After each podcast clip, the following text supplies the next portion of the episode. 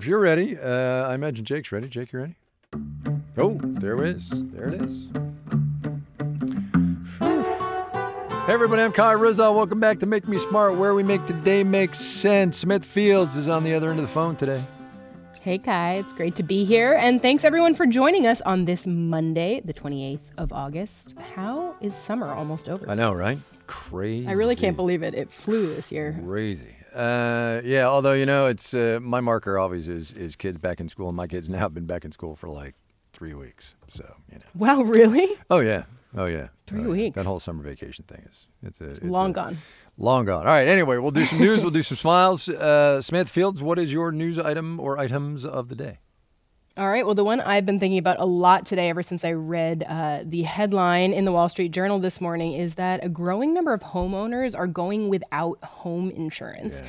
which, as we watch uh, this tropical storm, soon to be, it seems, Hurricane Idalia bearing down on Florida, is particularly concerning because home insurance, as we all know, is really the main way of rebuilding if your home is damaged or destroyed in a hurricane, a flood, a fire. Without it, you might not have anything. Maybe if there is a huge event, you'll have FEMA, but FEMA does not replace home insurance for I think a lot of people think that that oh if there's something that really bad that happens FEMA will step in and help me out. And the reality is FEMA gives you not a whole lot of money. I think it maxes out at like $35,000. So that's not going to get you very far. Um, so without home insurance, you're going to be in trouble. And, you know, if you have a mortgage, yes, you need home insurance. But if you've paid off your home, you don't. And home insurance is getting increasingly, increasingly expensive, which is one reason that a lot of people are citing for, for going without it, feeling like it's not worth it or that they that they literally cannot afford it anymore. Um, and there were some interesting statistics in the story, which is that about 12% of people now uh, do not have home insurance, which feels like a lot, and about half of those make less than $40,000 a year. So people who make less than $40,000 a year, if their home is destroyed in a hurricane or a fire, are not going to have the money is my guess mm-hmm. to to be able to rebuild. So it's just uh, it's something I've been thinking about a lot today, and it you know especially in states like Florida, also California, you know we're hearing increasingly about insurers pulling out, people's insurance premiums going way up, more than twenty percent, uh, sometimes sort of tripling in in the course of a couple of years, and it's just it feels like it's a real issue that is going to tip into an even bigger issue probably pretty soon. Yeah, I think that's right. And this will definitely compound, right? Because people can't afford to have insurance. They can't afford not to have insurance and, and bad things are going to happen. I don't think that's, it's, it, you don't have to be a, a fortune teller to know that that's not going to work out well. No, and you know, we talk about insurance and honestly it sounds kind of boring. I think a lot of people probably kind of tune out, but it just the more that I report on and read about climate change and what is happening to people after these disasters, which are happening more frequently, the more it feels like it is a huge piece of the puzzle. Yeah. Totally. Totally. You got one more?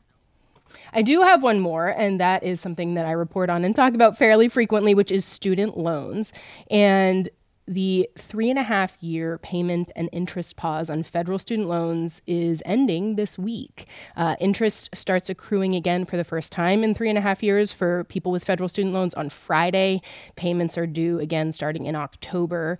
And it's just going to be a really interesting thing to watch as more than 40 million people have to sort of get back into the swing of repaying debt that they haven't had to pay in that much time, you know?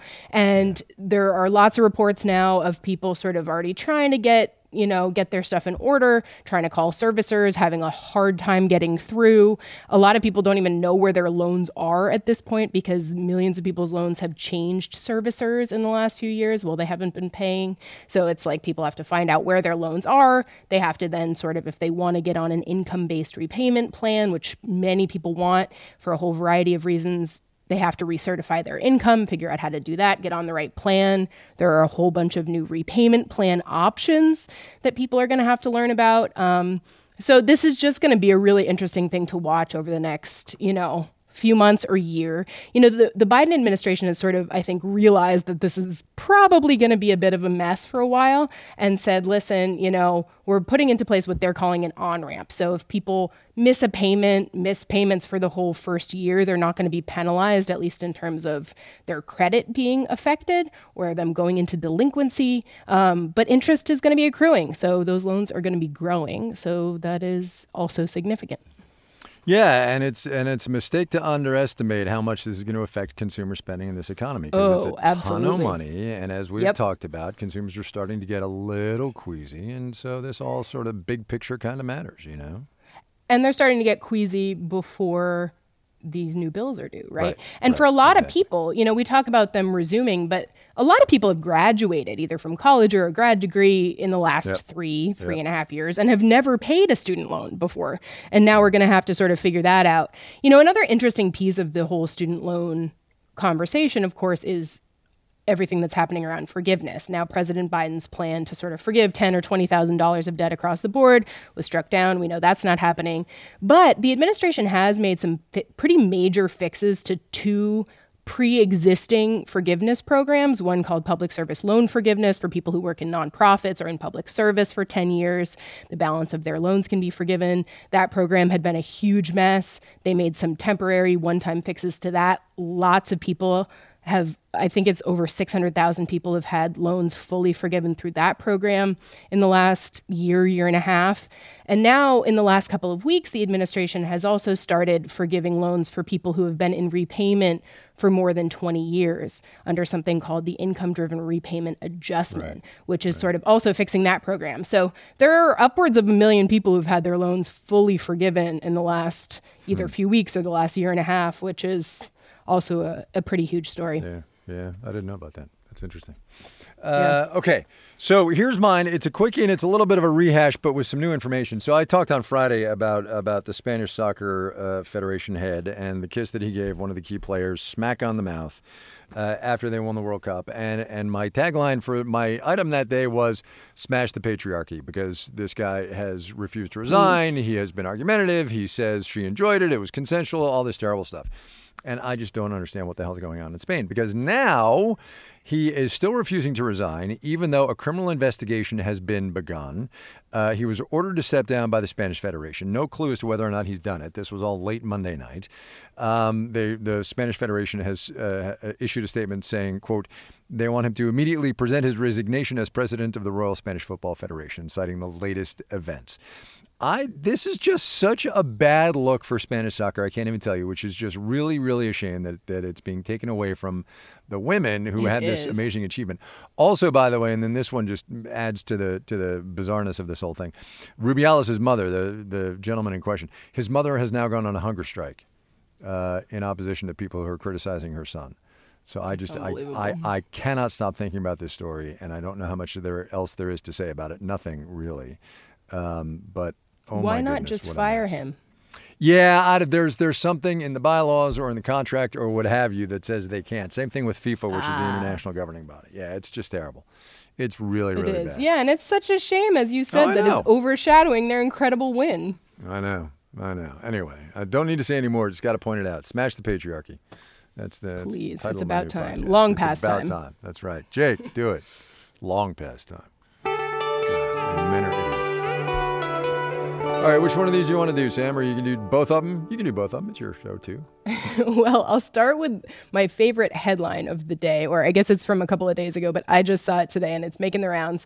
It is in Slate and it is an As Told To, which is one of their mm-hmm. columns. And the headline is I Got Gobbled Up by a Whale. And then the subhead is It was amazing, which is not what I was expecting. No. and basically, it is the story of a woman who, along with her friend, they were in a tandem kayak um, out in uh, in the waters in California, looking for looking at humpback whales who were feeding, and um, sort of a bunch of fish came up right around their boat, and so a humpback whale came up underneath the boat to grab the fish and got the kayak in its mouth and closed its mouth around them. And the women, very briefly, it seems, maybe for 10 seconds or so, ended up in the whale's mouth. The kayak That's popped enough. out. 10 seconds is plenty. 10 seconds is more than I would like personally to be in a whale's mouth.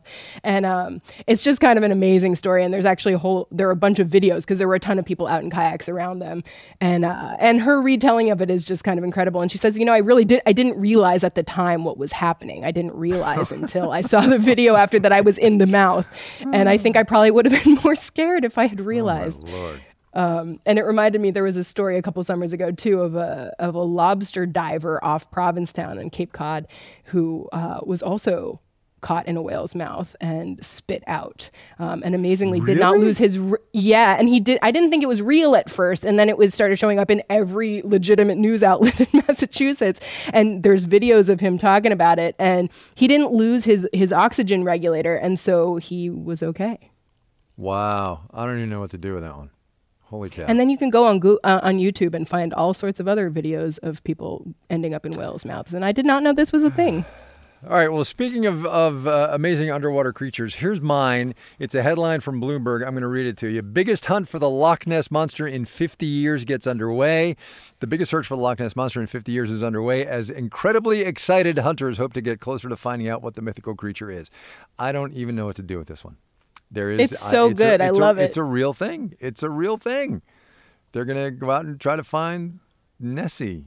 I, I Hopefully, no one okay. ends up in Nessie's mouth. Yeah, yeah, no, they're going to use sonar and hydrophones and all kinds of stuff. I more power to them. Hope they find it. That's that's, that's that would be something. That's all I got. That's it would be amazing.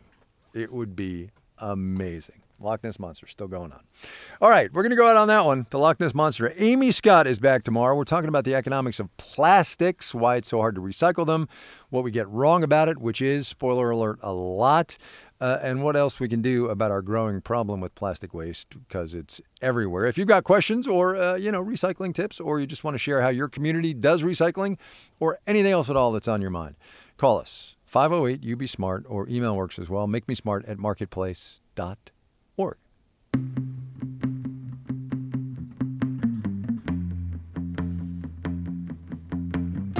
Marketplace is produced by Courtney. Ber- Not Marketplace. Make Me Smart, but I'll get it right. Make Me Smart is produced by Courtney Bergsieker Today's program is engineered by Jake Cherry. Ellen Rolfes writes our newsletter.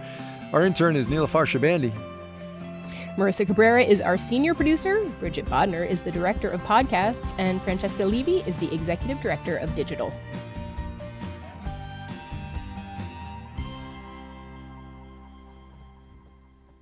There we go. We did it. We survived Monday.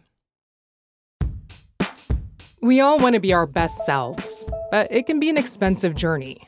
From experimenting with alternative medicine, I was working with a natural, holistic nutritionist and never really thought about the cost.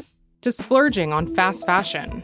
I was spending like all my tips. I was definitely spending like $200 a week.